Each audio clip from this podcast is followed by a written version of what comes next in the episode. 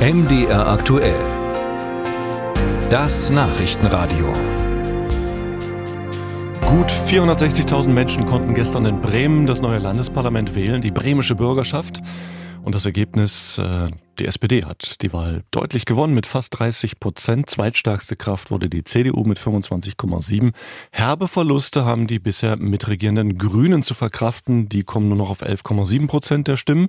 Und der dritte bisherige Koalitionspartner, die Linkspartei, erreicht 11,2 Prozent. Wir wollen jetzt reden über das Ergebnis und die Schlüsse daraus mit der Bundesbauministerin Clara Geiwitz, denn sie ist die stellvertretende Parteivorsitzende der SPD und am Telefon. Guten Morgen. Guten Morgen.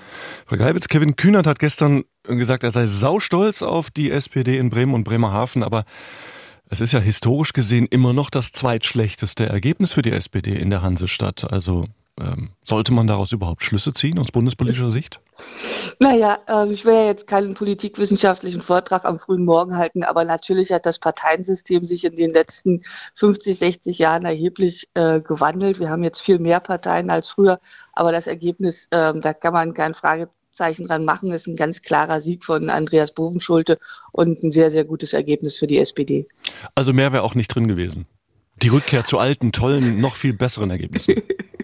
Also es ist natürlich einfach so, dass wir ähm, jetzt im linken Spektrum mehr Parteien haben als früher und 30 Prozent für die SPD ist einfach ein sehr, sehr gutes Ergebnis in äh, Bremen und Bremerhaven und da freuen wir uns alle sehr für Andreas Buchenschulte. Mhm. Jetzt haben ja in Bremen, sagen alle, vor allem die Bremer Stadtthemen dominiert, also Verkehr, Arbeitsplätze, Wirtschaft, das Bildungssystem und besonders unpopulär war die grüne Spitzenkandidatin. Was heißt denn das für eine Koalition wie Ihre jetzt in der Ampel in äh, Berlin? Heißt das so ähnlich wie die FDP FDP sich stärker voneinander abzugrenzen? Also ich bin jetzt nicht dafür da, den Grünen Tipps zu geben, wie sie gute Wahlergebnisse äh, bekommen. Das schaffen die schon alleine.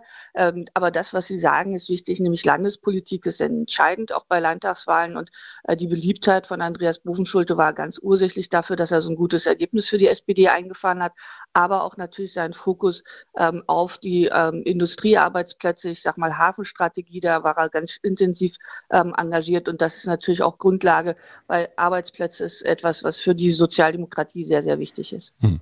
Sie sind ja Potsdamerin und äh, uns hört ja niemand in Bremen. Also wir können ja mal ganz unbedarft äh, darüber reden, wie es weitergehen soll in der Hansestadt. Was würden Sie denn empfehlen, die Fortsetzung der bisherigen rot-grün-roten Koalition?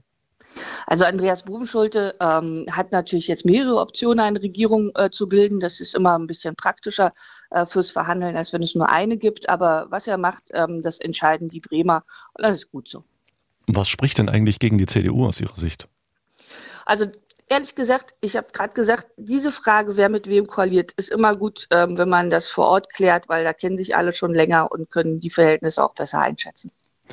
Was war Ihre Reaktion gestern, äh, als Sie das Ergebnis oder jetzt auch die Hochrechnung, als Sie die Zahlen gehört haben? Ihr erster Gedanke, was schließen Sie daraus für sich in der, in der Regierung? Also ich habe erstmal für mich geschlossen, dass ich mich sehr gefreut habe, weil das ein deutliches Plus ist bei der SPD und so eine Wahlabende sind immer schöner als andersrum. Ja, ich meinte eigentlich eher, ähm, auch im Hinblick auf die letzte Wahl, die ja richtig schlecht war, 2019, äh, was man unbedingt vermeiden sollte an Fehlern. Auf jeden Fall ähm, ist es immer gut, wenn man einen bekannten und beliebten Spitzenkandidaten hat. Und das war mit Andreas Bovenschulte der Fall. Und natürlich ähm, ist Bremen gut durch die Krisen der letzten Jahre gekommen, hat stark investiert in die Digitalisierung des äh, Schulwesens und natürlich Bildung. Das ist vielleicht eine Botschaft von gestern, ist äh, sehr wichtig auf Landesebene. Ist Olaf Scholz denn auch so bekannt und vor allem so beliebt wie Andreas Bovenschulte in Bremen? Ähm, also ähm, Andreas Buchenschulte hat sich gestern Abend nochmal ähm, auch ganz deutlich für die starke Unterstützung von vielen Bundespolitikern äh, bedankt und Olaf Scholz war kurz vor der Wahl nochmal da. Und natürlich ähm, ähm, ist es äh, so, dass ähm, unser Kanzler sehr, sehr gute Zustimmungswerte hat und bei der Bekanntheit muss er, glaube ich, auch nicht nacharbeiten.